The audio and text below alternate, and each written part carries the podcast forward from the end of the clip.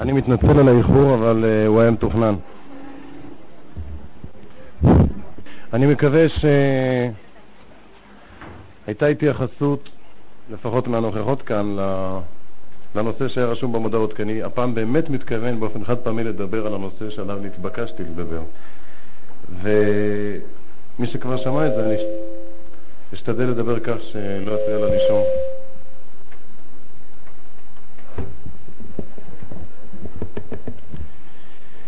אברך צעיר סיפר פעם על הזעזוע שפקד אותו כשהוא קיבל שיעור ראשון בחינוך מהבת שלו. הילדה שלו הייתה חולה, וכמנהג קהילות קדושות, אבא נשאר כבייביסיטר, זה אחד התפקידים החשובים של אברכים בדור הזה. האמא צריכה ללכת לעבודה כמובן. ישב בסלון ולמד,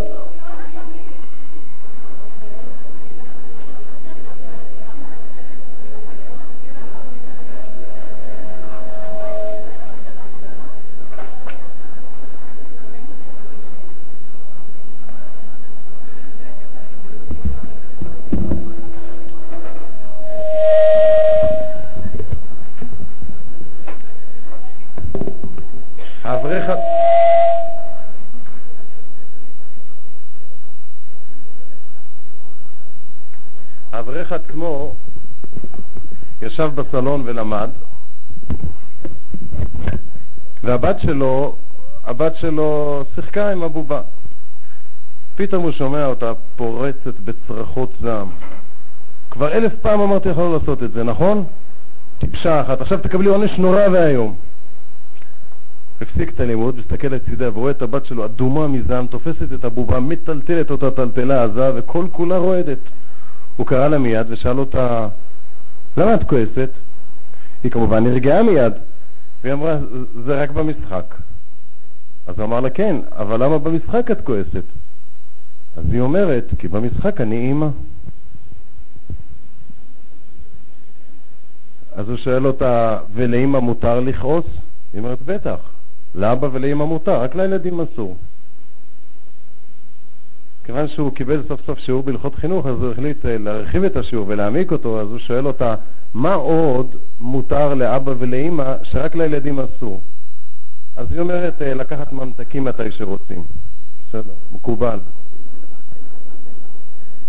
מה עוד? ללכת לישון מתי שרוצים. בסדר. להגיד מה שרוצים. מה פירוש להגיד מה שרוצים? למשל, מילים לא יפות. הוא אומר לה, לאבא ולאמא מותר להגיד מילים לא יפות? איזה מילים לא יפות? היא אומרת, למשל, טיפשה אחת. לילדה אסור להגיד לאמא טיפשה אחת, אבל לאמא מותר להגיד לילדה טיפשה אחת. השיעור הזה זה פתיחה טובה לנושא של הדוגמה האישית.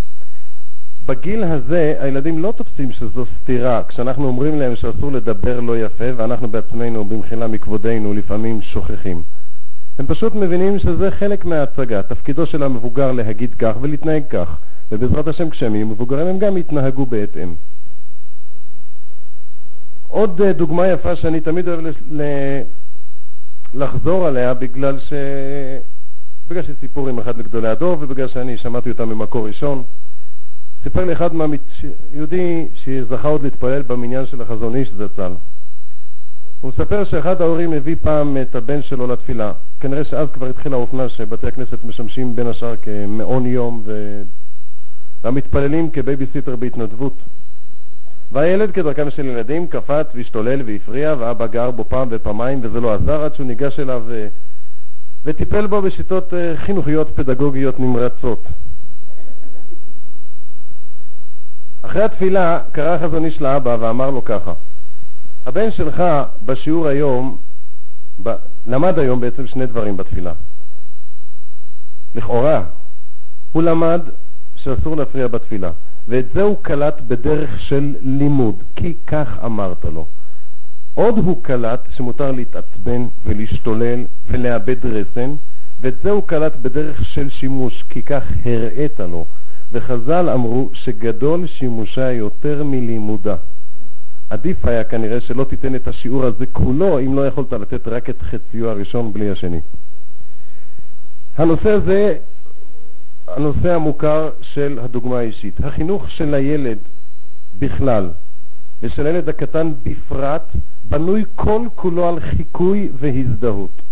הוא רואה לפניו דגם של המבוגר והוא מחקה אותו. הוא מזדהה עם אנשים מסוימים והוא מתנהג לפי התמונה שלו עליהם. כל המילים, כל המסר המילולי והחינוכי יכול לבוא כהשלמה לדוגמה, אף פעם לא במקום. אין שום פתרון לבעיה הזו, אם כי תכף אני קצת אה, אוריד מהלח, מהלחץ והנטל שהדברים אה, גורמים, אבל לפחות ככה, אין שום פתרון לסתירות חריפות ועקביות בין מה שאנחנו אומרים לבין מה שאנחנו עושים. הדברים האלה ידועים, אין בהם שום, שום חידוש. אי אפשר היה להתעלם מהם כי הם מאוד מרכזיים בעולם החינוך, אבל אני לא הבאתי אותם בשביל לחזור על הידוע, אלא אדרבה, בשביל קצת להרחיב, קצת להעמיק, גם קצת לקצץ במושג הזה, ובעיקר להסיק ממנו מסקנות מעשיות שאפשר ליישם אותן. אנחנו בעצם באינטואיציה יודעים שזה כך, אבל קשה לנו לעמוד בזה. ואנחנו גם מרמים את עצמנו הרבה. כי הרבה פעמים כשאנחנו שבוע, שבועיים, שלושה שבועות שוכחים לטפל בילדים באופן חינוכי אמיתי, לא שוכחים חלילה לצעוק, לגעור, לנזוף, להעניש, זה ברוך השם ספונטני, אני מתכוון לחנך, שוכחים. והם מתעוררים נקיפות המצפון ואולי באים לשמוע איזו הרצאה או קוראים איזה מאמר באיזה עיתון ונזכרים שצריך לחנך ואז תופסים את הילד או הילדה הקורבן המזדמן ומטיפים בפניו כחצי שעה, שלושת רבעי שעה מוסר והילד המיומן והמקצועי יודע שלא כדאי עכשיו להתמרד כי אימא במצב רוח מאוד מאוד אידיאולוגי הוא נועץ בנו זוג עיניים ועושה עם העיניים ככה ואומר בעזרת השם גם זה יעבור כמו שעבר פעם שעברה וזה עובר. אני מאוד רוצה להחריף את ההתייחסות המלגלגת לקו הזה, מכיוון שלעניות דעתי נראה שאפילו רק, רק שלא לעשות את זה, אפילו אם לא נעשה את מה שכן צריך לעשות, זה כבר רווח לכשעצמו. וכדי להחריף את הלגלוג אני אשתמש ב... באנלוגיה משעשעת, סיפור שנפוץ בין המרצים, אולי סיפרתי אותו כאן? אז אל תצחקו, אפילו לא בשביל הנימוס. מרצה הגיע פעם ליישוב כפרי. מרצה הגיע פעם ליישוב כפרי, היה צריך להרצות בו בבית העם, והוא מגיע למקום בשעה היהודה ואין איש. אדם אחד בלבד יושב במרכז האולם ונפש חיה לא נראית מסביב. הוא מחכה חמש דקות ועשר דקות, בודק את התאריך, בודק את המודעות בחוץ. זה הזמן, זה המקום, אין אדם. הוא איננו יודע מה לעשות, אז הוא פונה אל הקהל והוא שואל אותו, מה אתה אומר, אני אתחיל את ההרצאה? אז הוא אומר לו, תראה, אני, מה אני אגיד לך, אני לא מבין, לא מבין בהרצאות, אבל אני מבין בפרות. תראה, אם הייתי בא בבוקר לרפת וכל הפרות ברחו, אחת נשארה, בגלל שהם ברחו אני לא אתן לה את האוכל שלה? זה לא יפה. אבל אתה צודק, משכנע, מתחיל לתת את ההרצאה. נותן את ההרצאה מתחילתה ועד תומה, וכשהוא מסיים אותה הוא מנצל את ההזדמנות סוף סוף לקבל פידבק אמיתי מהקהל, והוא שואל אותו, תגיד לי, איך הייתה ההרצאה? אז הוא אומר לו, תראה, אני לא מבין בהרצאות, אני מבין בפרות. אבל מה אני אגיד לך, אם אני בא בבוקר לרפת וכל הפרות ברחו, רק אחת נשארה, בגלל שהם ברחו אני אתן לה את האוכל של כולם. זה המשל. והנמשל הוא, הנמשל הוא בגלל שלא חינכנו את הילד אתמול ושלשום, שבוע שעבר ולפני חודש. אז עכשיו ניתן לו את החומר של כל הימים שלא נתנו. עדיף כאן שב ואל תעשה מאשר עשה כזה מסולף, חסר תועלת. זה מחסן את הילד לעתיד. שאלתי פעם צעיר איך הוא מצליח לשבת שיחות שלמות של המשגיח, לנעוץ בו עיניים ולא לשמוע מילה. הוא אמר לי, אימנו אותי בבית הרבה שנים. אל תאמנו את הילדים ואל תחסנו אותם בפני שיחות. יגיע גיל שהם יהיו מזוכיסטים כמוכם והם ילכו להרצאות כדי שיקשיבו. עד כאן, כפי שאמרתי, הנושא של הדוגמה האישית מצד אחד והגיחוך שבשיטות החינוכיות הבלתי הולמות שהן נפוצות בינינו. אבל הבעיה הזו של הדוגמה האישית, יש לכאורה סתירה מאוד מאוד רצינית. זאת אומרת, הרבה הורים מציגים אפילו הרבה סתירות לבעיה הזו של הדוגמה האישית. דוגמה אחת שאני רוצה לספר, זוג ידידים שלנו, יודעים, אומנם מבית חרדי, אבל uh, ילידי חוץ, שניהם נסעו במשרות אקדמאיות, שניהם הרוויחו הרבה מאוד כסף, השתכרו משכורות נכבדות, וכשאבא הגיע בערך לגיל 40, הוא החליט שזה לא עסק, יש גם עולם הבא, ואין טעם לאסוף ולאגור כסף, ויחד עם רעייתו החליטו שהוא עוזב את העבודה והוא יושב ללמוד. זה היה מאוד קשה להם, זה היה מבחינה כלכלית ממש נפילה מאיגררמה לזרע עמיקתא, ואף על פי כן הם עשו את זה בשמחה, באמת בשמחה ובאמת בסיפוק. כל המבוגרים לפחות שהכירו את המשפחה התפעלו מהמסירות האמיתית שלהם לתורה. תקופה די ארוכה לאחר ש... שהאבא עזב את עבודתו, הוא מתקשר אליי ואומר לי, תעשה לי טובת שוחח עם הילד שלי. הבן שלו היה בערך בן עשר. הוא אומר, הילד שלי מגלה פתאום, תמיד היה תלמיד טוב, אהב ללמוד, עכשיו הוא מגלה שאט נפש, בוז ללימוד. אני רוצה לעמוד על שורש הדברים. לקחתי את הילד אליי, ובאותה תקופה קצת עסקתי בדברים האלה, קצת שיחקתי איתו עד, ש... עד שנפתח אליי, או נפתח... ושאלתי אותו, תגיד לי, מה הדבר הכי חשוב בחיים באמת? הכי הכי חשוב. אני ציפיתי כמובן שיגיד תורה, כי כל הילדים החכמים יודעים לא להגיד מה שהם חושבים, אלא מה שאנחנו רוצים לשמוע. אבל הילד הזה, למרבה הפתעתי, אומר לי ישר כסף. הכי חשוב בחיים, אני קצת התבלבלתי, אני, אני הכנתי שאלות איך לעקוף את התשובה המלאכותית, אז ככה אמרתי לו, אתה בטוח? עד שנמצא את השאלה הבאה. הוא אומר לי, כן, הוא, הוא, הוא לא מבין מה אני מסתפק בכלל, מה אני לא, לא חי בעולם? אני שואל אותו, וללמוד תורה, להיות תלמיד חכם זה לא חשוב? כן, קצת, גם. אני אומר לו, מאיפה אתה יודע שזה חשוב להיות תלמיד חכם? כולם אומרים את זה. ומאיפה אתה יודע שכסף זה חשוב? גם זה אתה יודע בגלל שכולם אומרים? לא, זה אני יודע לבד. מאיפה אתה יודע? פניו קצת הרצינו וגם תום דבריו נהיה מריר יותר, והוא אומר לי, כל הצרות שלנו בבית זה בגלל שאין כסף. כל דבר שאני מבקש לקנות, אין כסף ואין כסף. לא קונים את זה בגלל שאין כסף, לא עושים את זה בגלל שאין כסף, אתה לא יכול ללכת לשם כי אין כסף. אבא בא הביתה, מדבר עם אמא על החובות, כל היום רק חסר כסף. אם היה לנו כסף, לא היה לנו צרות. לכאורה זו סתירה לדוגמה האישית. לא בגלל שאני שואל למה הדוגמה האישית לא השפיעה. כאן זה דוגמה שבה הדוגמה האישית יצרה מצב הפוך. דווקא בגלל המסירות האמיתית של ההורים לתורה. ודווקא בגלל שהם יישמו את מה שהם דורשים והדגימו את מה שהם מצהירים, נוצרה אצל הילד השפעה הפוכה בדיוק. הוא בז לתורה והוא מעריך כסף. איך, קראת, איך קרה הדבר הזה? התשובה היא פשוטה, התשובה ניתנת בדבריו של הילד עצמו. הילד הבין שחיי הדחק שההורים נקלעו לתוכם הם תוצאה של הלימוד.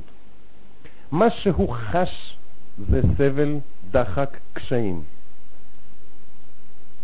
מה שהוא שמע, אולי בדיבורים זה שתורה זה דבר חשוב. תפיסת העולם של הילד לא נבנית על שיחות, הרצאות, על רעיונות. תפיסת העולם של הילד מתבססת על שני גורמים מאוד דומים, כמות ומוחשיות, לא איכות ולא הפשטה. פירוש, אנחנו כמבוגרים, אחרי שאנחנו יודעים שהיה ביכולתם של ההורים הללו, היה ביכולתם לשפר את מצבם הכלכלי, כל דוגמה שאנחנו נראה שקשה להם, אנחנו מיד מנתחים מה מונח מאחורי זה, מסירות לתורה. אנחנו מבינים שכנראה הסיפוק שהם חשים הרבה יותר עמוק מהסבל שהם סובלים, כי בידם בכל רגע לשנות את המצב. אנחנו מעריכים, מתפעלים, משוכנעים שטוב להם. כל זה ניתוח של מה שמסתתר מעבר למעשים. אבל העובדות המוחשיות בשטח זה סבל ודחק וקשיים. כמובן שאני לא ממליץ עכשיו לכולכם לקנות פיס כדי לפתור את הבעיה, תכף אני אגיד איך אני מתמודד עם זה, אבל קודם כל נסביר את הבעיה.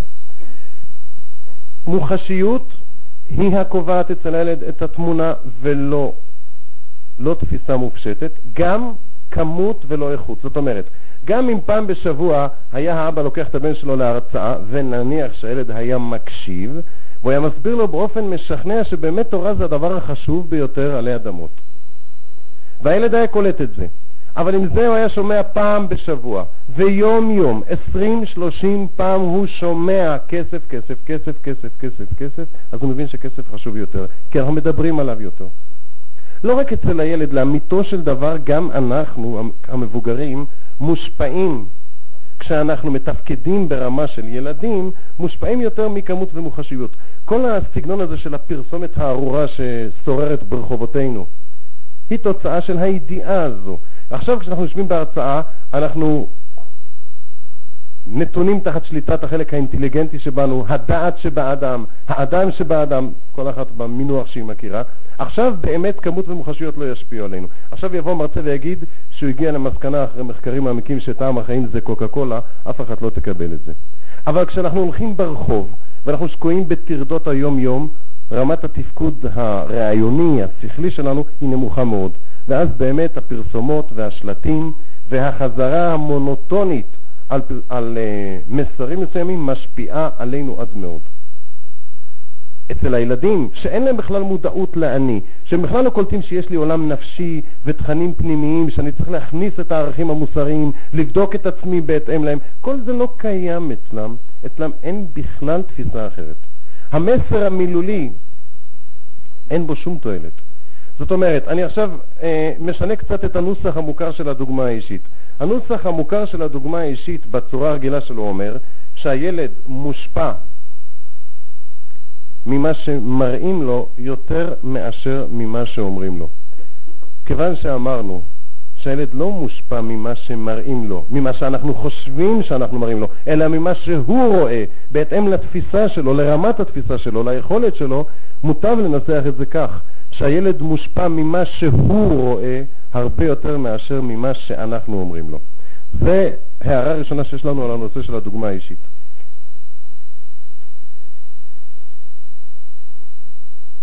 כפי שאמרתי, תפיסת העולם של ילד מתבססת על כמות ומוחשיות, והיא באמת אחת הבעיות הגדולות שלנו בחינוך לערכים בכלל. אחת הבעיות הגדולות שלנו. אה, אולי אני אמחיש את זה שוב אה, בצורה יותר קלה לקליטה, ואולי אפילו תעזור לכם לראות את הדברים בכוחות עצמכם, כמו שאמליץ אחר כך, באמצעות אה, סיפור, סיפור שאירע.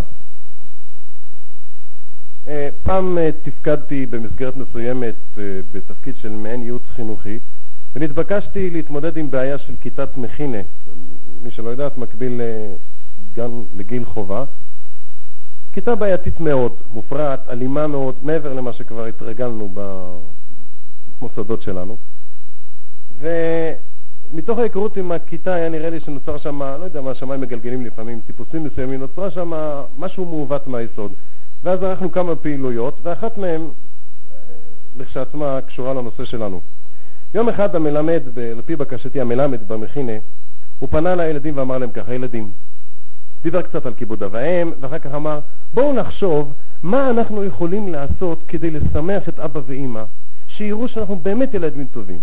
אז כל הילדים אמרו, להיות ילדים טובים, ככה מבוגרים לימדו אותם לענות. הוא אמר, כן, יפה, אבל מה יכולים לעשות, לעשות, שההורים יראו שאנחנו ילדים טובים? להיות ילדים טובים זה הרבה דברים, כל אחד, רק דבר אחד הכי חשוב, הוא רצה שיצא מזה משהו מעשי. התשובות היו מאוד מעניינות. אני לא אקריא את כולם כמובן, כי זמננו מצומצם בכל אופן, אבל חלק מהם. הילד הכישרוני בכיתה אמר לא לעלות עם נעליים על הספה. חשוב. האחר אמר לשים את הילקוט במקום. ויש אחד שכנראה גדל באמת משפחה מאוד אה, חינוכית, והוא אמר לצחצח שיניים בערב. המלמד אה, חשב שכנראה ילדים לא קלטו את הכוונה שלו, למרות שהוא דיבר על כיבוד אב ואם, והם תופסים שלהיות ילד טוב זה דווקא במושגים היומיומיים. לכן הוא החליט לתקן את נוסח השאלה, והוא אמר להם ככה, תראו ילדים, אמרתם תשובות מאוד יפות, עכשיו אני שואל שאלה אחרת. אתם שומעים? שאלה אחרת. וכל הילדים במקהלה כמו אחרת. זה סימן שהם קלטו. מה אנחנו יכולים לעשות, מה אנחנו יכולים לעשות כדי שההורים ישמחו ויראו שאנחנו צדיקים, שאנחנו יראי שמיים, שאנחנו עושים דברים טובים שהשם אוהב אותנו. מה ההורים רוצים לראות מאיתנו? מה הכי חשוב לאבא ולאימא? ילד אחד או שקלט את המסר, או שבאמת זכה לבית אחר, והוא אמר לברך ברכת המזון בקול רם, יפה מאוד, ואחריו לא להרביץ אף פעם, טוב, זה מעורב, לסדר את המיטה בבוקר, לנגב את האף, ערך עליון. באספת הורים דיברנו פעם עם האבות, פעם עם האבות על הנושא הזה, וסיפרנו להם מהם המסקנות הפילוסופיות הגותיות שהילדים שלהם הסיקו מחיי היום-יום בבתים שלהם. כמובן שההורים לא קיבלו את זה, אנחנו עכשיו צוחקים כי זה הם, אבל שם זה היו... והם אמרו שהילדים פשוט, הילדים באמת יודעים מה חשוב בחיים, הם מקבלים חינוך טוב בבית, אלא שהם באמת הוטעו על ידי המושג ילד טוב, ולאחר מכן כשהמלמד ניסה לתקן את העיוות, זה כבר היה מאוחר מדי כי דעתם הוסתה לאפיק אחר.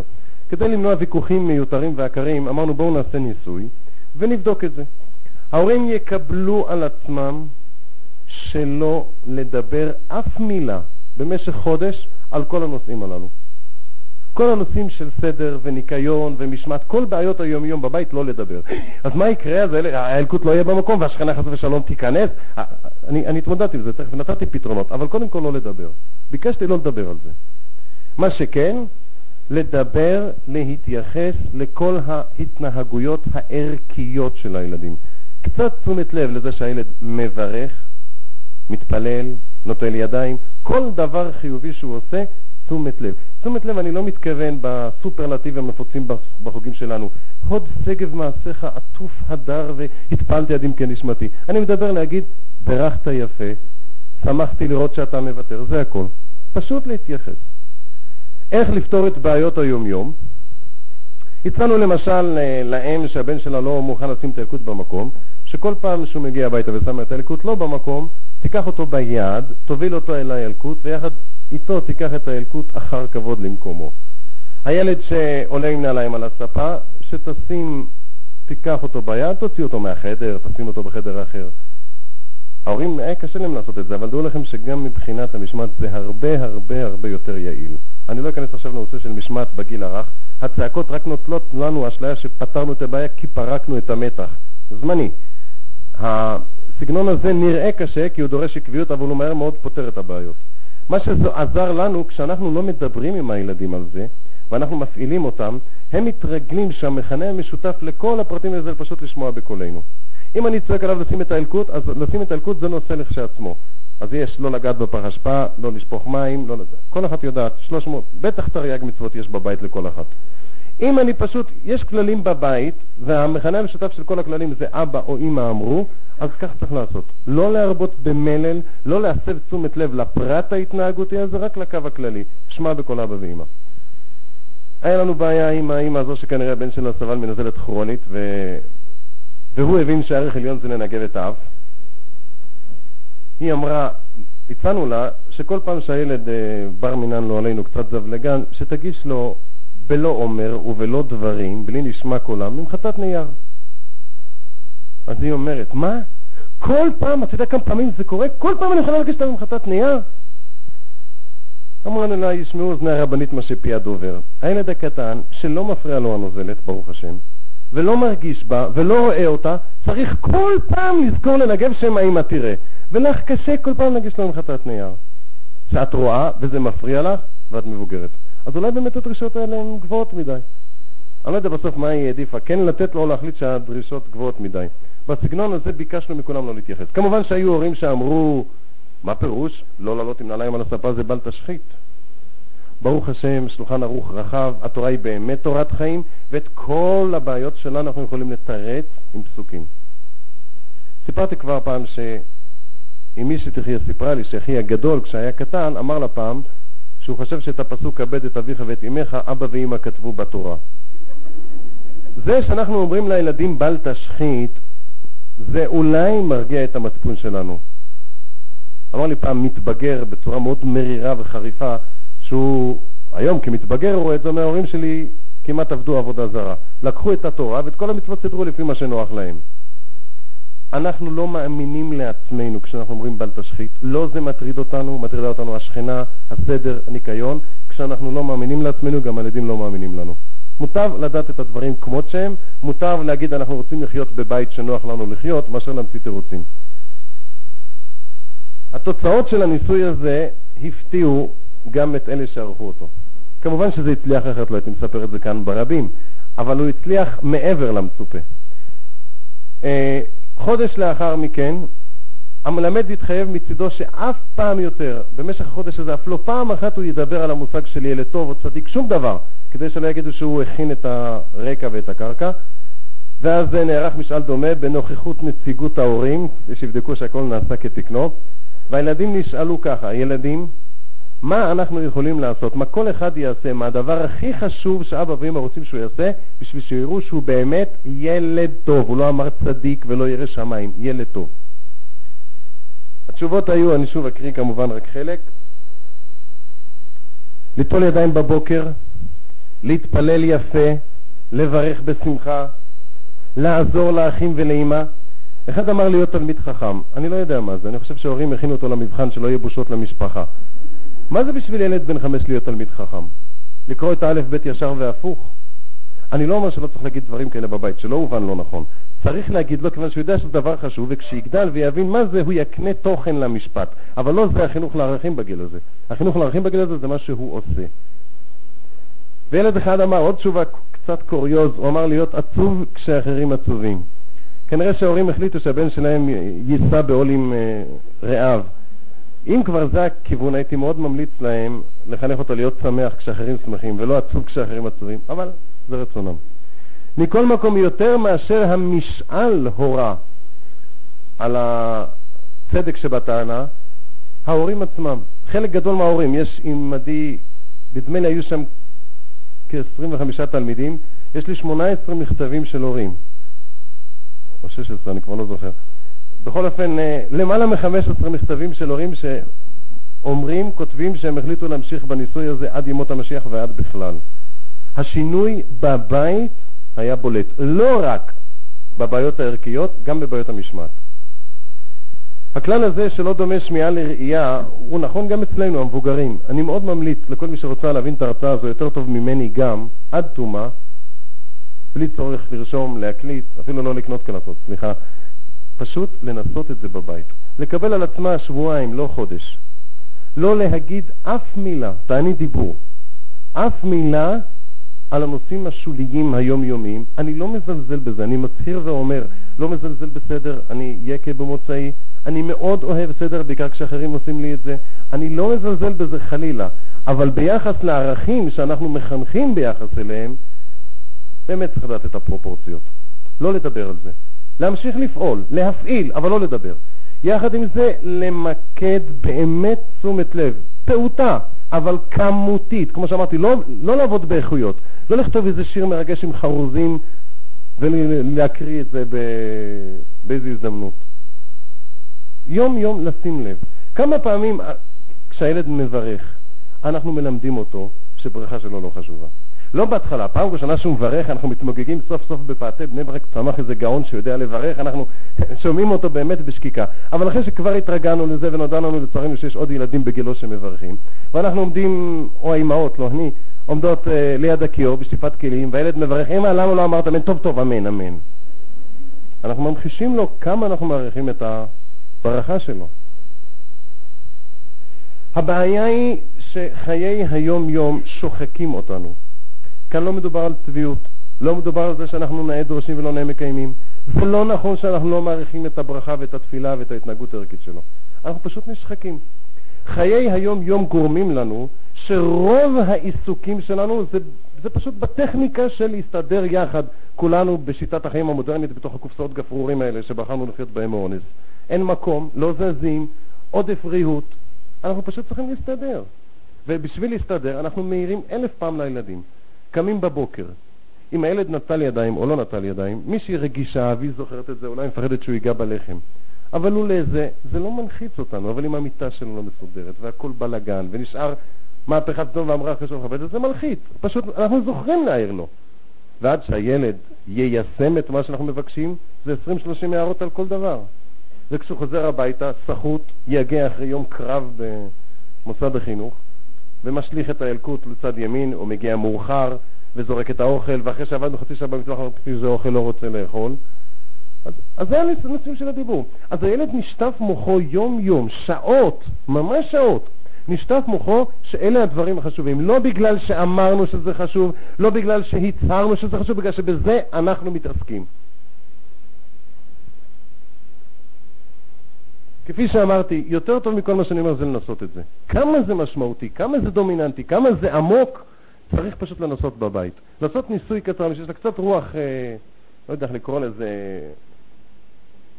קצת, קצת אה, אווירה של התמודדות עם אתגרים, שנעשה את זה בבית. אין ספק שהיא תראה שינוי, ושינוי משמעותי.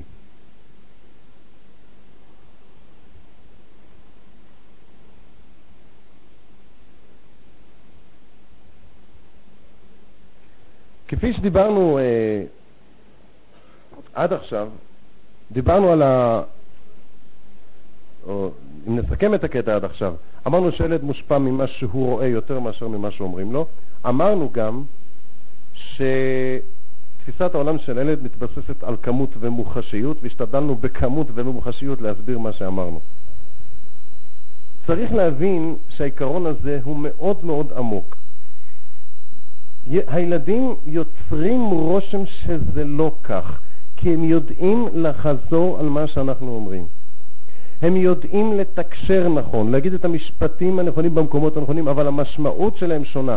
זו אומנות שדורשת הרבה ניסיון והרבה מאמצים גם, הרבה מחשבה, הרבה התבוננות ללמוד מה הילד אומר באמת. שפת הילדים שונה משפתנו, לפעמים זה בולט, לפעמים זה לא בולט. סיפר לי פעם אבא שכבר תרם שני ילדים לרחוב, וכנראה התכוון לשלוח את הרביעי, את השלישי אחריהם. סיפר לי פעם שכתוצאה מזה שאני שכנעתי אותו שצריך לשוחח עם הילדים וצריך להתייחס אליהם וכדומה, אז גרמתי נזק חינוכי בבית שלו בגלל שהילד שלו נהיה חוצפן, הוא יותר גרוע. אני אומר, לא תספר לי מה הייתה השיחה שגרמה את הנזקים החינוכיים החמורים הללו. אז הוא אומר, הילד שלי התחצף אליי, שאלתי אותו למה אתה מתחצף. זה נקרא אצלו שיחה. זאת אומרת, הוא מטיף מוסר רק בלשון של שאלה, וזה נקרא אצלו שיחה. יש לו גם בעיה של תקשורת איתי, לא רק עם הילד. אבל בכל אופן לשיטתו, הוא שואל את הילד למה אתה מתחצף, ילד בערך בגיל, בגיל 6, אז הוא אומר כי אתה מתחצף אליי. איך הוא מדבר על זה, התות הזה? אבל אבא עוד בלע את הגלולה המרה ושמר על הסבלנות לפי ההוראות שהוא קיבל, והוא אומר לו, אני אבא ואתה ילד. אז הילד אמר לו, אז כשאני אהיה אבא ואתה תהיה ילד, אני אתחצף אליך כל היום. אמרתי לאבא, אם היית מקשיב, היית מבין שכשאתה אומר להתחצף, והילד אומר להתחצף, זה שני מושגים שונים. אתה מבין להתחצף, מדבר בסגנון שאסור לקטן לדבר אל הגדול, או לבן לדבר אל אביו. הילד לא קלט את זה, ואין, ויש לזה סיבה טובה מהשיחה הזו עצמה. הילד קלט שהבעיה שלך היא אישית. להתחצף פירושו לדבר בצורה שלא נעימה לי. זה פירוש המשפט, כי אתה מתחצף אליי. פשוט עברית, מה הילד מכניס במושג הזה להתחצף? מה פירוש שאתה מתחצף אליי? אתה מדבר אליי בצורה לא נעימה. כשאתה אמרת לו כי אני אבא ואתה ילד, הוא הבין כי אני גדול וחזק ויכול, הו-הו-הו, ואתה צוצק מסכן. ולכן הוא אמר, אז כשאני אהיה אבא ואתה תהיה בן, זאת אומרת, וזה יקרה דרך אגב, אנחנו שוכחים שהגיל מגיע ואנחנו נהיים קצת, והילדים, כדאי לזכור את זה, זה טוב, חשוב להשקיע היום. אבל בכל אופן, מה שהוא התכוון להגיד זה שכשאתה תהיה חלש ואני חזק, אני ארגיז אותך. הילד הזה לא בכדי תפס, א', שכל המערכת החינוכית של אבא זה חשבונות אישיים, קטנוניים, אבא אוסר עליו להתחצף כי זה פוגע בו. זה גם בעיה כללית בחינוך לכיבוד אב ואם. אם, אם ירצה השם וימצא הזמן, אולי נדבר פעם על הנושאים הספציפיים יותר. אבל הבעיה כאן שיש לו טענה עם הבן זה בעיה של תקשורת. זה בכלל לא בעיה של חוצפה או, אני יודע, דוגמה עוד חריפה, גם בעיות של תקשורת. פעם סיפר לי אבא על ילד בערך באותו גיל, רחמנא ליצלן, הבן שלו כופר אפיקורס, השתבח שמו, שומו שמיים. שאלתי אותו מה קרה, הוא קרא מורה נבוכים לרמב"ם והתבלבל, או אמונות ודעות לרשע, שער הייחוד, בר... מה, מה קרה? איך הוא נהיה כופר? הוא אומר, תשמע, הוא הלך עם אחיו, בערך ילד בגיל עשר, לים, לים, והוא שואל את אח שלו, מי עשה את הים? אז אח שלו אומר לו, השם. אומר לו, כן, אבל מי באמת עשה את הים? אז אח שלו אומר לו, השם. הוא אומר, לא כמו כל דבר שאומרים השם, השם, השם, מי עשה את הים? ואבא מזועזע, חרד, כבר צריך לשבת שבעה. אמרתי לו, תראה, אני לא הייתי שותף לגידול של הבן שלך, ואני לא יכול להגיד מאיפה זה נוצר. אבל פשוט צריך להבין מה שהוא מדבר. אני מנחש, לפי, לפי מה שאתה מספר, שהדבר הזה נוצר כך. הילד שלך הלך איתך יום אחד ברחוב, למשל, ושאל אותך מי עשה את הבניין הזה. אתה רצית גם לענות לו קצר, גם להיפטר מהנודיק, ודרך אגב, למה שלא יהיה גם ירא שמיים? אמרת לו השם. נכון? השם עשה את זה.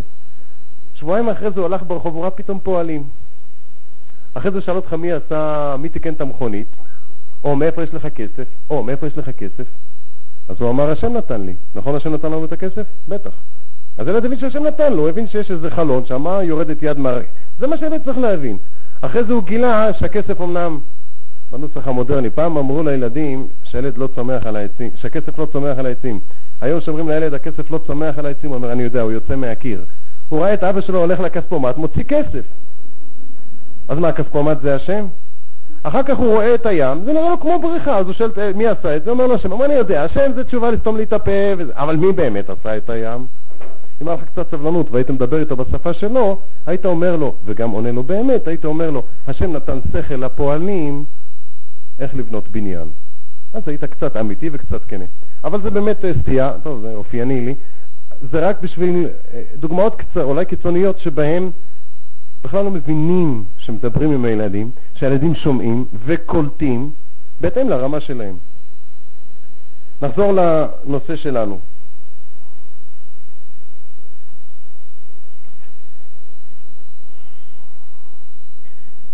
הנושא של הדוגמה האישית כשהוא מופיע, כפי שהוא מופיע בציבור, וזו הסיבה שאני מעדיף לקרוא לזה, עכשיו הקטע הבא, אני מעדיף לקרוא לנושא הזה המחשה ולא דוגמה אישית, בגלל שהניסיון שלי עם הורים ומחנכים מורה, שכשמדברים על זה התגובה האופיינית היא הרמת ידיים, משיכת כתפיים, הנחה של טוב, מה לעשות, אם זה המצב, אנחנו לא מושלמים. זו טעות. זה לא נכון שכל סתירה וכל כל, uh, חוסר שלמות שלנו פוצע את נפשם מרקה של הילדים. זה לא נכון שאם אנחנו לא מושלמים ולא מלאכים, אנחנו לא יכולים לגדל בני תורה אמיתיים. זה לא נכון. הניסיון מלמד שהילדים בחוש, הקדוש ברוך הוא חנן אותם, או בחוש, אינני יודע. אני כמובן מדבר עם המתבגרים, אבל כשמשחזרים אחורה, וגם בשנים שקצת שוחחתי עם ילדים צעירים יותר, הם קולטים איכשהו, הם לא מצפים שהמבוגרים יציגו בפניהם עולם ברור ומושלם ואידיאלי. איכשהו הם קולטים שחיי רוח מלאים מאבקים והתמודדויות וגם כישלונות. הניסיון איתם מלמד שלא זו הדוגמה האישית שהרסה אותם. לא הבעיה שאנחנו לא תמיד עומדים בדרישות. מה שהורס מבחינת הדוגמה האישית זה רק סתירה חריפה ועקבית. זאת אומרת, מי שאף פעם לא פותח ספר וצועק על הבן שלו ללמוד, טוב, זה, כאן אני מערב שתי דוגמאות. מי שאף פעם לא פותח ספר ומדבר על לימוד, זה דוגמה עקבית, שלילית. זאת אומרת, זו סתירה עקבית, לזה אין פתרון. וזה, רוב הציבור שלנו לא נגוע בזה. האמת היא שהנושא של דוגמה אישית לא צריך להיתפס בצורה השלילית, לא צריך להיתפס כאילו זה רק איזה סגנון של ביקורת שהמרצה יכול לעמוד כאן ולהגיד להורים אתם לא בסדר, הוא בטח בסדר כי הוא עכשיו מדבר, אף אחד לא בודק מה קורה אצלו בבית, ו- ולגרום לקפות מצפון ואי נעימות ובעצם להשאיר בלי שום פתרון מעשי. זה פשוט לא נכון.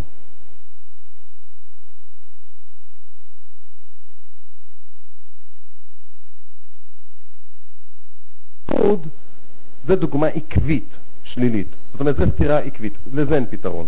וזה, רוב הציבור שלנו לא נגוע בזה. האמת היא שהנושא של דוגמה אישית לא צריך להיתפס בצורה השלילית, לא צריך להיתפס כאילו זה רק איזה סגנון של ביקורת שהמרצה יכול לעמוד כאן ולהגיד להורים אתם לא בסדר, הוא בטח בסדר כי הוא עכשיו מדבר, אף אחד לא בודק מה קורה אצלו בבית, ו- ולגרום לקפות מצפון ואי נעימות ובעצם להשאיר בלי שום פתרון מעשי. זה פשוט לא נכון. ישנו ברוב הבתים ברוב הבתים שומרי התורה ומצוות יש דוגמה אישית בדרך כלל חיובית. רוב ההורים מיישמים בעיקרון את רוב מה שהם מצהירים. נכון שהם רוצים שהילדים יהיו יותר מוצלחים, יהיו יותר טובים מהם, אבל הם מיישמים את רוב מה שהם דורשים. לא זו הבעיה, לא זה מוקד הכישלונות בנושא הזה. המוקד הוא שונה לחלוטין. הגענו, גילינו אותו בדרך, אה, הקדוש ברוך הוא לא נותן אה, תמיד חוכמה לחכמים, והיינו צריכים בדרך מאוד מפותלת להגיע אליו, אבל הפתרון, התשובה לשאלה מה הם אותן דוגמאות אישיות שליליות שבאמת פצעו את הילדים, באמת הזיקו להם, התשובה היא פשוטה מאוד. אחרי שגילינו אותה בדרך פתלתולת, מצאנו אותה כל כך פשוטה שהיינו, אם הקדוש ברוך הוא נותן שכל, היינו יודעים את זה לבד בהיגיון. ישבנו פעם עם, uh, קיבלנו בשנים שעוד ערכנו סמינריונים לראשי החץ של קבוצות הנושרים, ישבנו פעם עם, אה, בכל אופן קיבלתי ליד, אני לא, לא רוצה להגיד מספרים, קיבלתי כמות עצומה של מקרים שמתבגרים שנשרו, בין אם נשרו להדיא, שיודעים שהם ברחוב, בין אם הם נמצאים עוד בפנים אבל הם נשרו בליבם, מספרים על מה שקרה בבית. זאת אומרת, ביקשתי מהם, תרשמו לי כל אחד שלוש-ארבע דוגמאות של לדעתו שגיאות חינוכיות שנעשו כלפיו, שהוא זוכר אותם עד היום ושהוא סבור שהזיקו לו. ביקשנו מהם לדרג את המקרים לפי חומרתם. זאת אומרת, הדבר החמור ביותר יכתבו ראשון, הפחות חמור שני, שלישי ורביעי. לאחר מכן מיינו את התשובות ומצאנו מה שנקרא קורלציה של 90 אחוז. זאת אומרת, 90 אחוז מהתשובות היה להם מכנה משותף אחד. גם אחר כך לקחתי חלק מהתשובות, מהסיפורים האלה, בלבלתי אותם, ערבבתי אותם, נתתי אותם למתבגרים אחרים שגם הם היו על הסף או בחוץ, להם, תגידו לי, מה כאן הכי חמור, מה הכי מזיק? וגם הם ידעו את אותה תשובה פשוטה שאנחנו לא ידענו. הדוגמה האישית השלילית שמזיקה ופוגעת זה הדוגמה האישית שמתייחסת להתנהגות של הילד. פשוט מאוד. כשאנחנו מזלזלים בהתנהגות הערכית של הילד, כשאנחנו איננו מעריכים את מעשיו, כשיש סתירה בין מה שאנחנו מצהירים לבין הצורה שבה אנחנו מתייחסים להתנהגות שלו, זה פוגע בו כי זה קשור אליו אישית, קשה לו לשכוח את זה, זה מאוד פוגע בו, וזה באמת הנזק החינוכי. ומזה קל להישמר, אפשר להיזהר עם קצת מודעות.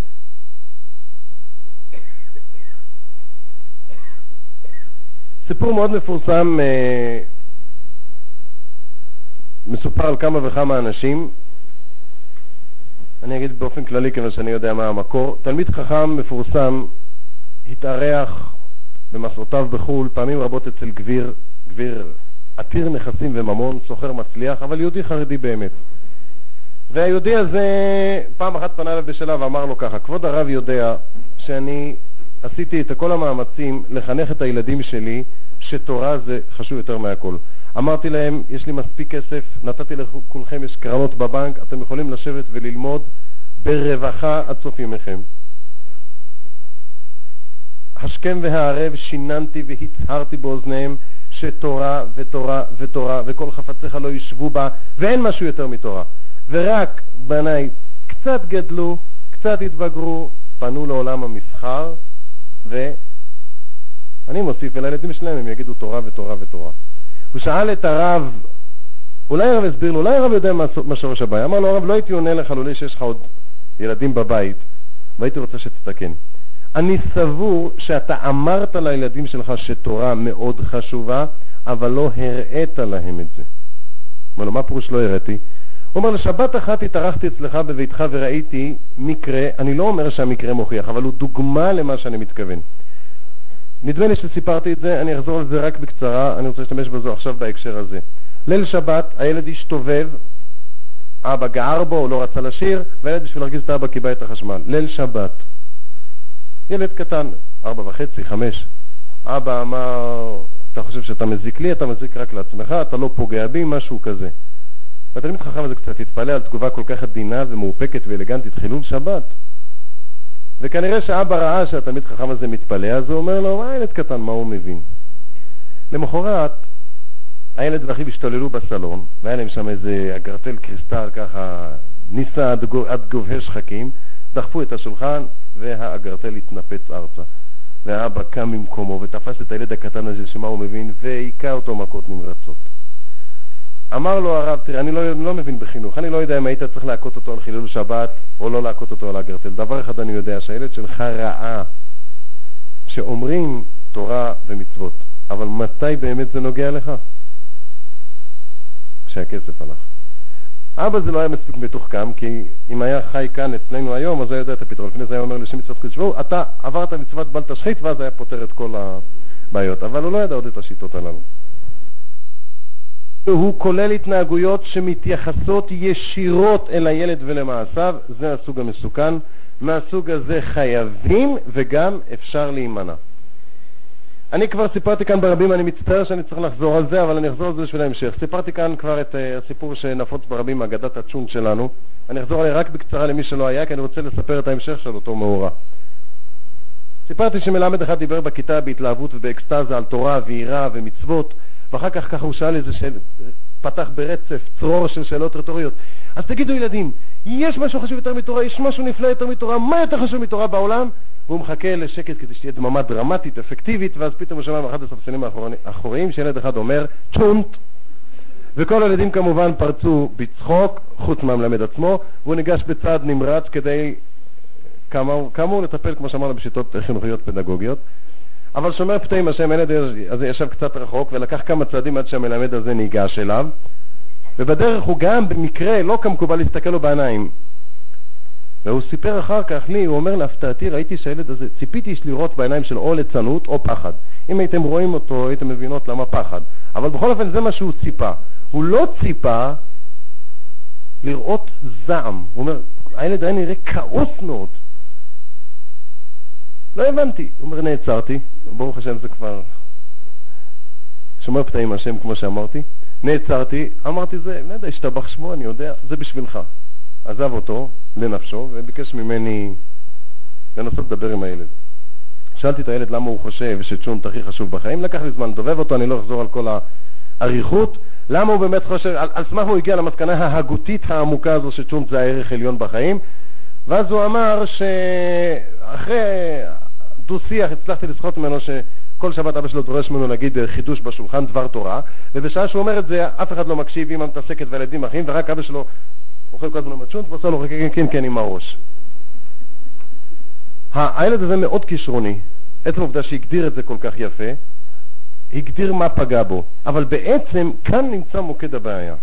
מוקד הבעיה הוא שהילד הזה קשה לו לשכוח, קשה היה לו מאוד לשכוח שמזלזלים בלימוד התורה שלו, מכיוון שזה פגע בו אישית.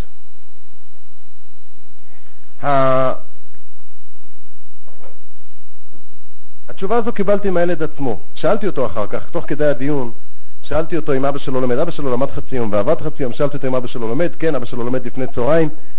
אמרתי לו, תשמע, מה, אם הייתי בא לאבא שלך ככה עם צלחת שונט מעבילה ביום ראשון בבוקר, בשעה שהוא הולך לכולל, ככה שונט טוב כמו שאמא יודעת להכין, והיית אומר לו, תאכל את השונט, הוא היה נשאר לאכול או הולך לכולל? אני צוחק, אומר לו, היה נשאר לאכול. אז אמרתי לו, זאת אומרת שטוב, היה הולך ללמוד, סליחה, אני כבר... אני הושפעתי כנראה מהשיחה, בכל אופן איתו. אז uh, אמרתי לו, אז זאת אומרת שלאבא שלך תורה יותר חשובה מצ'ונט. אז הוא חושב, ילד מאוד כישרוני, והוא אומר לי ככה, אולי, אולי התורה שלו יותר חשובה, אבל לא התורה שלי. וזו תשובה כואבת מאוד ועמוקה מאוד. כשאנחנו מדברים על חינוך לערכים, אין העניין שלנו מתמצא בכך שהילד יעריך או יכבד או יוקיר ערכים מסוימים, תורה, תפילה, יראת שמיים, מידות. זה אפילו לא תחילת הפעולה. לא זו המטרה שלנו. לצערנו הרב, באמת ולמרבה הכאב, לא מעטים הם הבנים והבנות שנפלטו מהחוג שלנו לא בגלל שחסרה להם הערכה לתורה ולמצוות, אלא חסרה להם הערכה לתורה ולמצוות שהם מקיימים. תורה זה מאוד חשוב, אבל מה אם אני כן לומד, לא לומד? תפילה זה מאוד חשוב, מה זה חשוב אם אני מתפלל? אחד הדברים, היסודות של החינוך, שהייתי שמאמה, תמיד אני אומר שאני בעצם שואף להחזיר אותנו אחורה, האם היהודיות בטבעיות, בגלל באמת הערכה שלה לתורה ולמצוות, הייתה מחנכת את הילדים בשנותיהם הראשונות בצורה כל כך בסיסית וכל כך שורשית, שיכלה להרשות לעצמה עוד אלף שגיאות אחרות בלי להזיק. בגלל שהיא באמת התפעלה כשהילד שלה מברך, היא באמת התפעלה מזה שהוא לומד, היא באמת הייתה משוכנעת שהבן שלה הוא הכי הכי הכי. אנחנו רחבי אופקים, אינטליגנטים, ביקורתיים, אנחנו יודעים שהילדים שלנו לא הכי הכי. ואף על פי כן, הסגנון הזה, כשהאימא מעריכה את הבן שלה וטועה בו, היא גם מעריכה את המעשים שלו. את הנזק הזה שהיא לא מכירה בחסרונותיו של הבן אפשר לתקן. את הנזק הזה שאנחנו לא מכירים, לא מעריכים את המעשים שלו, קשה לתקן. אני לא אומר שאי אפשר, אבל קשה. אפשר, אנחנו מתקנים את הנזקים הללו בשנות הישיבה הקטנה בערך, אבל זה תמיד תמיד מלא טלאים, זה אף פעם לא אותו דבר כמו כשזה נעשה בגיל הנכון. הצורה הפשוטה הזו, אני אומר אפילו, אפילו התמימות, הנאיביות הזו. פעם uh, שמעתי דוגמה של אימא כזו, יהודייה טובה, טובת לב, שהצליחה לגדל הרבה ילדים מאוד מוצלחים למרות שהייתה מאוד תמימה. פעם אמי סיפרה לי ש... דיברו על זה, ישבו בספסל בגן הילדים, אני יודע, ודיברו על זה ש... שיש אימהות שלא מכ... אימהות קשה להן להכיר בחסרונות של הילדים. אז האישה הזו אמרה, מה פתאום? אמא לא מכירה בחסרונות של ילדים? אני בטוחה שאם לילדים שלי היה איזה חסרון, מיד הייתי יודעת. זה משעשע ונאיבי וזה טוב, הרבה יותר טוב בשביל אופן מהסקפטיות והציניות והביקורתיות שלנו, בלי ספק. זאת אומרת, כשאני מדבר על המחשה, במקום לדבר על הסור מרע שבדברים, זאת אומרת, צריך להיזהר, צריך להישמר. כל היום אני אבדוק את עצמי עם מראה. האם מה שאני עושה עכשיו זה זלזול בהתנהגות הערכית של הילד? האם אני מקלקלת? מאוד קשה. מאוד קשה לאדם לשנות כיוון, לתקן דרכו כשהוא צריך לעסוק בסור מרע. אבל אם הוא מתמקד בעשה טוב, אם הוא יוזם מראש התנהגויות חיוביות, א', הוא מתקן את רוב הנזקים שהוא עשה בטעות בלי משים, וב', במשך הזמן הוא מתרגל באופן אוטומטי שלא לשגות את השגיאות הללו. אני חוזר עכשיו לאגדת הצ'ונט בשביל להסביר את זה. שוחחתי עם האבא, חובב הצ'ונט, אודות הערכים הגסטרונומיים שהבן שלו ספג בשולחן שבת. ואבא היה באמת מזועזע, והוא ביקש להבין, ללמוד את הנושא עד תומו, ואחר כך יישם אותו באופן מעולה, את המסקנות. אה, בשולחן, בבית הזה היה נהוג שבשולחן הכתיבה של האבא אף אחד לא נוגע. היה לזה שיקולים חינוכיים וגם פרקטיים. היו שם הרבה ניירות שאבא לא רוצה שיתעסקו, וגם הוא סבר שצריך לחנך את הילדים שיש דברים רק של אבא, כמו שיש הלכה למשל, לא לשבת בכיסא של אבא, הוא החליט בשולחן כתיבה של אבא, אף אחד לא משתמש. יום אחד הוא חוזר הביתה מהעבודה, וילד אחד עושה שם ליד השולחן, גם בת אחת, ואחד משחק על הרצפה, שתי ילדות ליד השולחן, לא זוכר כבר את הפרטים המשפחתיים שם, והבן היקיר דנן יושב ליד שולחן הכתיבה של אבא ומכין שיעורים בגמרא.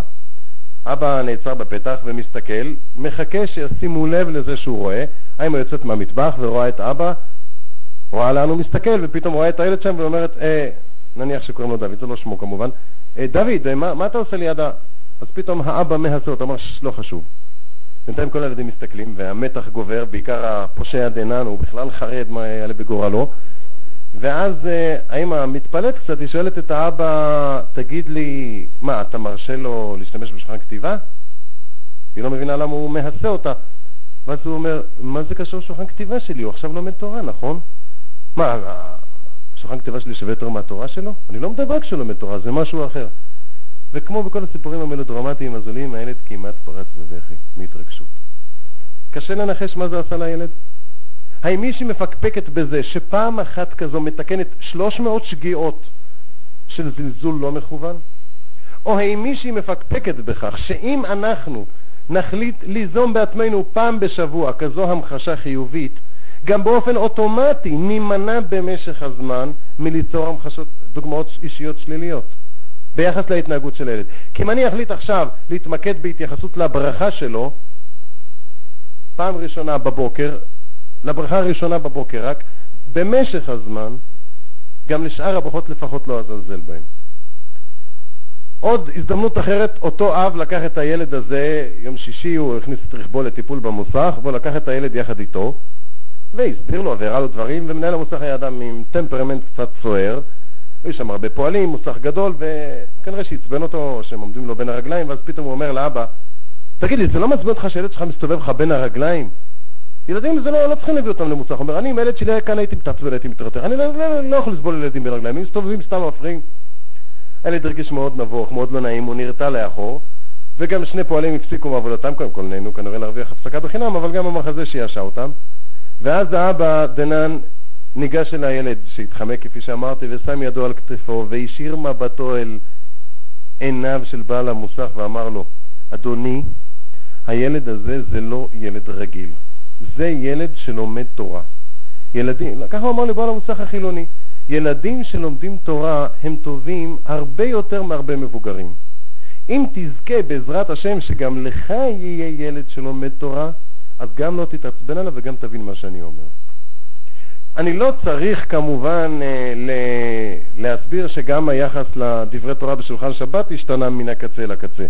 מאותה שבת ואילך האבא הסיט את צלחתו מלפניו, אינני יודע אם בשבילו לעמוד בניסיון או אחרי שהוא סיים, לא נכנסתי לפרטים, והוא הניח ידיו על צדעיו, כשהילד אומר דבר תורה, הוא השתיק את כל בני הבית, הוא הניח ידיו על צדעיו, נעץ עיניו בילד והקשיב עד תום. ולאחר שהוא סיים להקשיב, הוא חזר על הדברים של הילד, סיכם אותם, ושאל אותו, הבנתי נכון? ואחרי זה אמר לו תודה שלי, עכשיו הוא לימד אותנו פשט בפסוק. והילד גם נקם באבא שלו היטב, מכיוון שברגע שאבא שלו התחיל להקשיב, הוא היה ניגש אליי ומבקש דברי תורה ארוכים, והוא העריך, אבל זה מגיע לו. Uh, כיוון שהוא היה גר בשכנות איתי, מאוד הסתקרנתי לדעת לגבי הפרט הזה של היחס לדברי תורה בשולחן, שהילד ראה את השינוי. האם הוא חושב שזה מלאכותי, האם הוא חושב שזה צבוע, או הוא קולט את זה באמת? איך הוא מתייחס לנושא? אז דיברתי איתו פעם, שאלתי אותו, כשהוא בא לבקש ממני איזה דבר תורה ארוך, ואני לפעמים מתוך שעשוע הייתי מוצא לו דברים ארוכים מאוד, אז, אה, אבל לא, לא, לא לרוב. אז שאלתי אותו, אתה, אני רואה, ש... ככה אמרתי לו בתמימות, אני רואה שאתה אוהב uh, להגיד דברי תורה, נכון? הוא אומר לי, כן. אמרתי לו, אז מקשיבים לך, ולא לא העזתי לשאול אותו אם uh, אבא שלך משחק או לא משחק, אני לא יכול. אבל ככה ניסיתי לגשש, אבל הוא כנראה קלט מה שאני רוצה. הוא מסתכל ואומר לי, תגיד לי, אתה אמרת לו על הצ'ונט, נכון? טוב, מה אני יכול לעשות? הוא, כמו שאומרים, אה, יש לנו בעיה עם החניכים שהם יותר אינטליגנטים ממנו, זה ממש מכה שלא כתובה בתורה, זה בעיה של כל המורים והמורות. אז אמרתי לו, לא אמרתי לו נכון, אמרתי לו, אתה כועס עליי שעשיתי את זה? הוא אומר, לא, זה דווקא בסדר, עכשיו כיף לי, מקשיבים. מקבל את זה מאוד בטבעיות. אז אמרתי לו, מקשיבים כי תורה זה חשוב, נכון? אני לא יכול להגיד לו אולי לא, אבל חשבתי, אם, זה, אם לא, אולי הוא יגיד לי את ההפך. והוא, כפי שאמרתי, הוא כנראה קלט מה, מה השאלה שמנקרת במוחי, או שניתנה נבואה בזמן שכב בית המקדש, אינני יודע, אבל בכל אופן הוא אומר לי, הוא אומר לי, כן, תראה, ככה אומר לי, האמת, האמת היא שאבא שלי כן, כן, כן, כן יודע שתורה זה חשוב, כך הוא מסביר לי. הוא, הוא מצדיק את אבא שלו, הוא אומר לי, רק, רק מקודם, הוא, הוא לא שם לב שאני אומר תורה בכלל. זאת אומרת, שקוע כל כך ב... הוא לא שם לב שאני אומר תורה. ברגע שהבעיה האישית של הילד נפתרת, הוא סנגור מעולה, הוא תרצן יוצא דופן והוא מאמין בזה.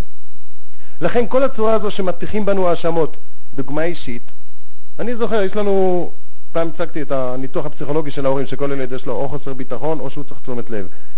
כשהמחנכים מדברים, כל פעם יושבים קבוצות מחנכים, אני מדבר על ברמה השטחית, כן? כשמלהגים, מה הבעיה שם? טוב, מה הדוגמה האישית שהוא רואה בבית? ואין בעיה, את כולנו אפשר להאשים בדוגמה האישית שאנחנו רואים בבית. וזה לא אמת. האמת היא, כפי שאמרתי, שהילדים מסוגלים לתרץ את הסתירות. שאלתי פעם ילד שאבא שלו באמת לא לומד, ו- ולחץ הרבה על לימוד תורה. שאלתי אותו פעם, בחור כבר מתבגר, אם זה הפריע לו, והוא אומר לא.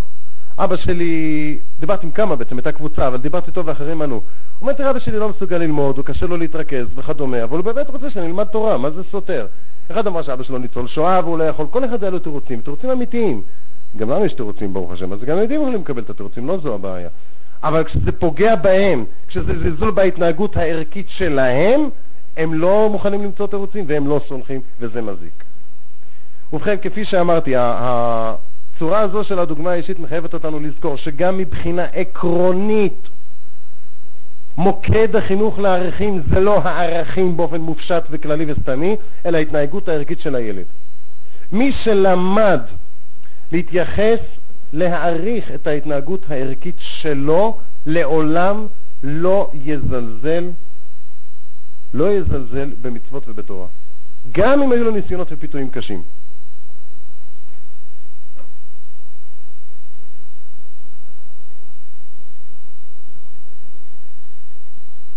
אני אולי אה,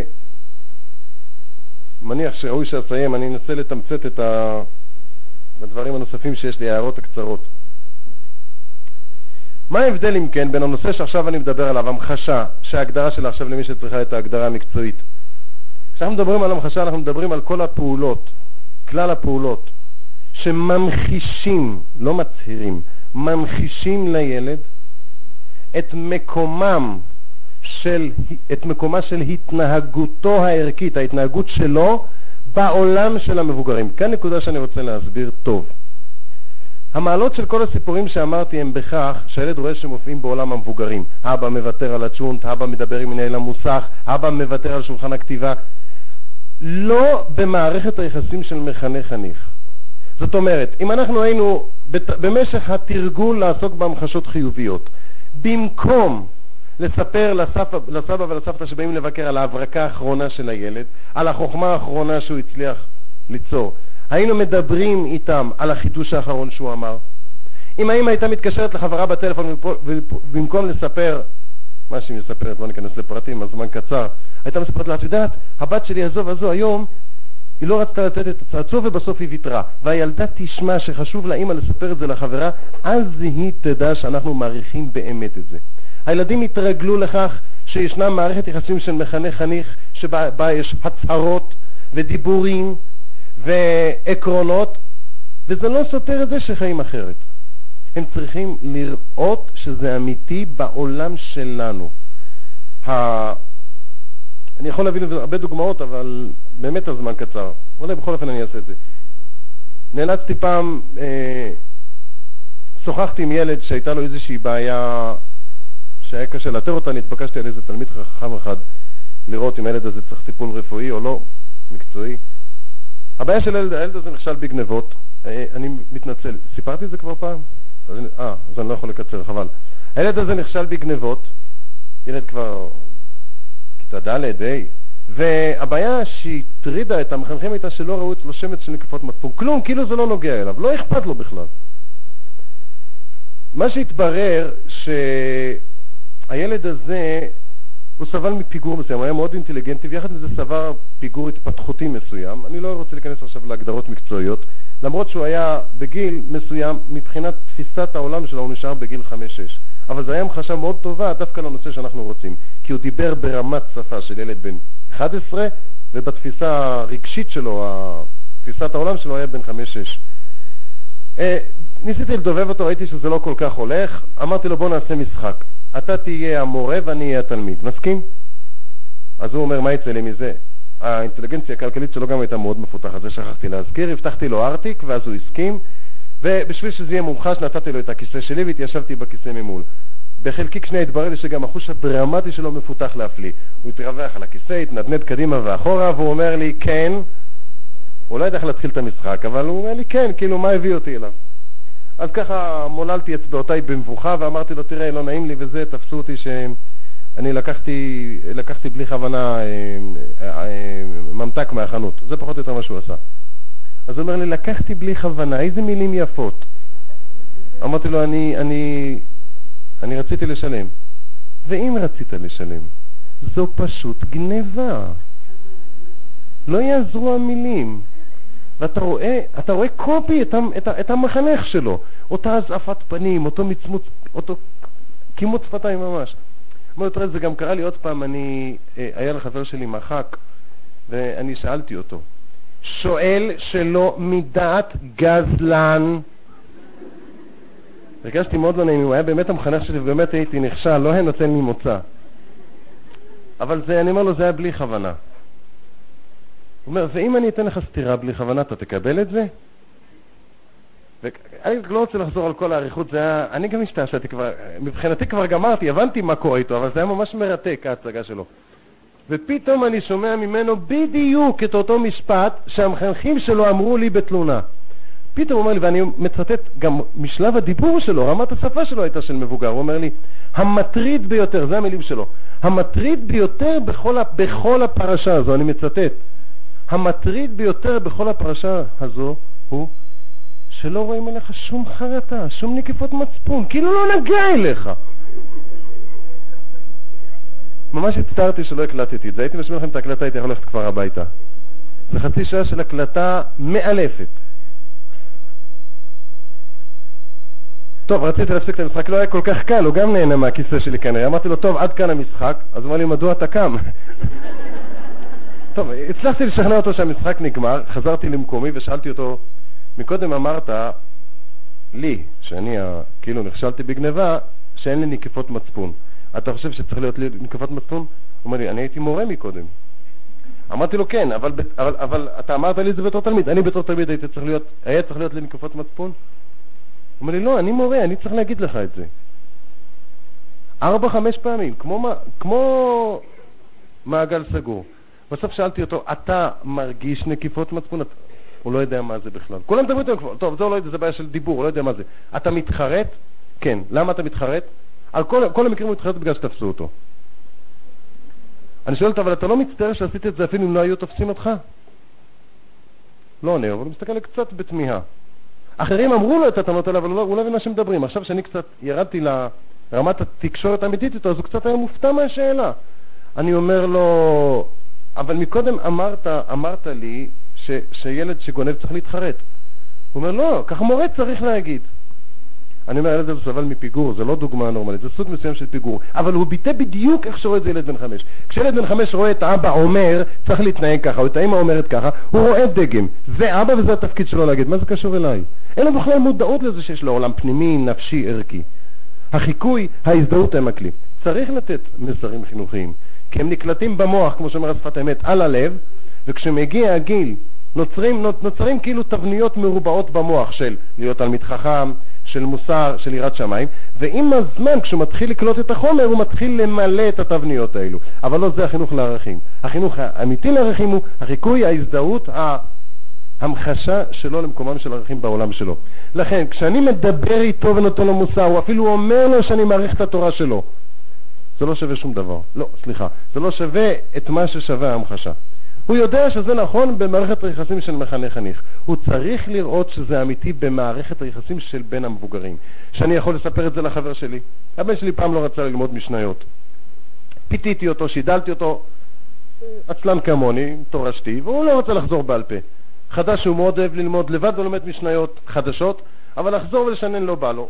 ואני גם כמוהו, בגלל זה אני לא יודע כלום, ואני רוצה שהוא כן ידע משהו. סיפרתי לו, אמרתי לו שגם אני הרבה לא יודע בגלל זה, בסוף פיתיתי אותו והוא עשה את זה בקושי. ליל שבת הלכנו, יצאנו מבית הכנסת ויש שם איזה שלום זוכר בקהילה ו... ונוצר אצלנו מנהג חדש, אולי התחיל מבני ברק, אני לא יודע אם אתם מקור האופנה, אבל בכל אופן שהילדים הולכים לחבר שלהם שהוליד אח והוא צריך לטפל בו. אין לו כל כך מוצא חן בעיניי הסגנון הזה, אז ילד שלי ניגש אליי וכשהוא עומד לידי שואל אותי חבר, תגיד, אתה נותן לבן שלך, היה לו בן באותה כיתה, אתה נותן לבן שלך ללכת לשלם זוכר? פתאום נזכרתי, אמרתי לו, אבל תראה, אני לא אוהב את זה, ואני רואה את הבן שלי כבר ככה, מראש נפול, מה לעשות? הקדוש ברוך הוא יציל אותנו משבי המבוגרים, אבל אני אומר לו, אבל תראה, אבל הבן שלי היום הוא, הוא יותר גדול מהגיל שלו. כמו לי בחור שאמרתי לו, לבד הוא למד פרק משניות בעל פה, אני אתן לו. ככה הוא הסתכל עליי. אני מזווית העין כאילו לא רואה, אבל, אבל חשתי את האפקט. זה לא רק שהוא הרוויח כאילו פרס בגלל שהוא למד, לא הבטחתי לו את זה מקודם. זה שפתאום הוא ראה שזה מספיק חשוב לי לספר את זה לחבר שלי ולהצדיק בזה את זה שנותן לו פריבילגיות. עוד כמה פעילויות כאלה והבעיה הזו נפתרה. פשוט הבעיה נפתרה. הוא באמת מעריך את זה, זה קשה לו, עדיין קשה לו, הוא צריך להתאמץ אבל הוא עושה את זה. זה הסגנון שאני ממליץ לפתור את כל הבעיה ולהפוך אותה ממכשיר של ביקורת חריפה, נוקבת, מייאשת, מפן שלילי למשהו מעשי שאפשר להשתמש בו ולנצל אותו באופן חיובי. להתחיל לנצל המחשות חיוביות. עוד ציטוט קצר, שגם של נער שלצערנו לא זכינו להציל אותו, והוא בחור כישרוני מאוד, אבל ניצל את זה. הוא ברח מהארץ כנוסע סמוי על אונייה, זה מאוד קשה להבין איך עשה את זה במאה ה-20, ואימא שלו חיפשה אותו הרבה זמן, לא ידע איפה הוא. ביקשתי, לאחר מכן נער אחר שטיפלתי בו ושלחתי אותו לחוץ לארץ לצורך מסוים, מצא אותו שם עובד באיזושהי מסעדה ודיווח לי, ואז אמרתי לו, ביקשתי ממנו שייתן לאותו אחד מכתב ממני, ביקשתי ממנו שיפנה לאמא שלו שיתחשב בה, לפחות שתדע איפה הוא. והאמא שלו במכתב ביקשה ממנו שישמור על מינימום. הוא ביקש ממנו במכתב שלא תלשין למשטרה כי הוא בלי ניירות, יתפסו אותו ואז היא לא תראה אותו לעולם, והיא ביקשה ממנו שישמור על משהו.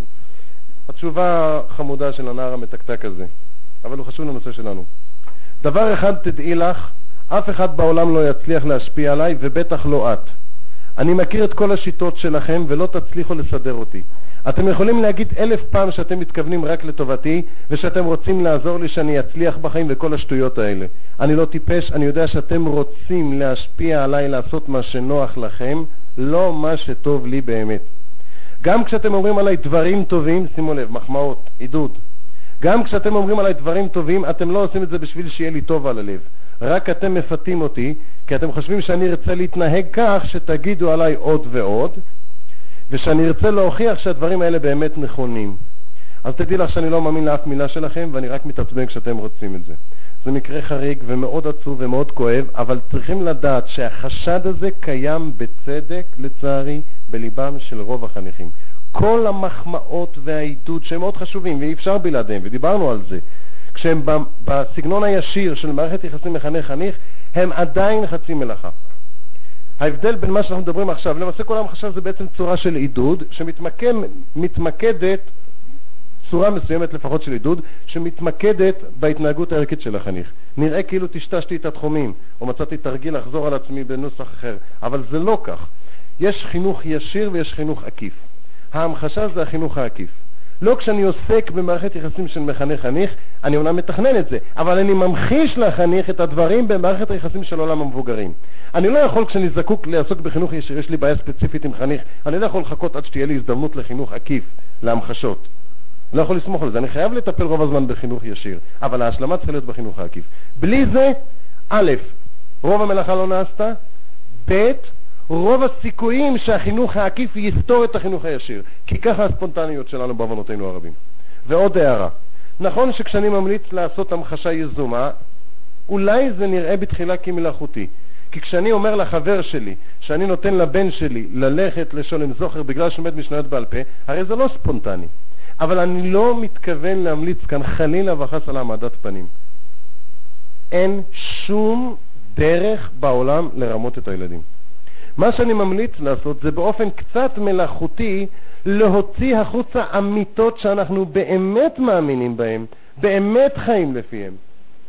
אלא שהשחיקה היומיומית קצת, קצת טשטשה את הקיום שלהם. זאת אומרת, כשאני עושה פעולה של המחשה, יכול להיות שבהמחשות הראשונות לפחות, בדקות הראשונות אני מרגיש קצת מלאכותיות, כי עשיתי את זה באופן מתוכנן ויזום. אבל אם זה דברים שהם באמת ערכיים אצלי, מהר מאוד הם נהפכים, הם האמת שלי. כי גם אנחנו, האדם נפעל כפי פעולותיו. אני מתחיל לפעול קצת באופן מלאכותי, להוציא אבל רק אמת פנימית. האדם נפעל כפי פעולותיו, אם רק ירצה בכך. בהצלחה. שלום, כל הלשון מפיצה תקליטורים, ובהם שיעורים במבחר נושאים, במחיר 2 שקל לתקליטור, מכיל 40 שעות שיעור, כמו כן, תקליטורי DVD המכילים כ-330 שעות שיעור. ניתן להזמין תקליטורים או תקליטורי DVD במשרדי כל הלשון 02-581-6622 או בכתובת דואר אלקטרוני cd שטרודל kolhl.com. אם ברצונכם לפתוח תחנה להטענת נגנים או להפצת תקליטורים, תוכלו ליצור קשר עם משרדי כל הלשון. ניתן לקבל בדואר אלקטרוני או בפקס את רשימת השיעורים הקיימת בכל הלשון. לקבלה בפקס, הקישו 03-617-1111, הקישו 0 עם הכניסה למערכת, ולאחר מכן 5 ופעלו לפי ההוראות. לקבלה בדואר אלקטרוני, שלחו הודעה ל-l שטרודל kolhl.com שיעורי כל הלשון נמסרים על ידי הרבנים במאמץ וביגיעה. אם ברצונכם לסייע לרבנים מגידי השיעורים או למוסדות התורה בהם הם מלמדים, תוכלו להעביר כסף ישירות לרבנים על פי בחירתכם. הוצאות אלו מוכרות לצורכי מס כהוצאות, וכן כתרומה מוכרת בכל העולם. תוכלו להתקשר למשרדי כל הלשון 02-581-6622 או להשאיר הודעה בכתובת המייל d שטרודל kolhl.com. תודה וכל טוב.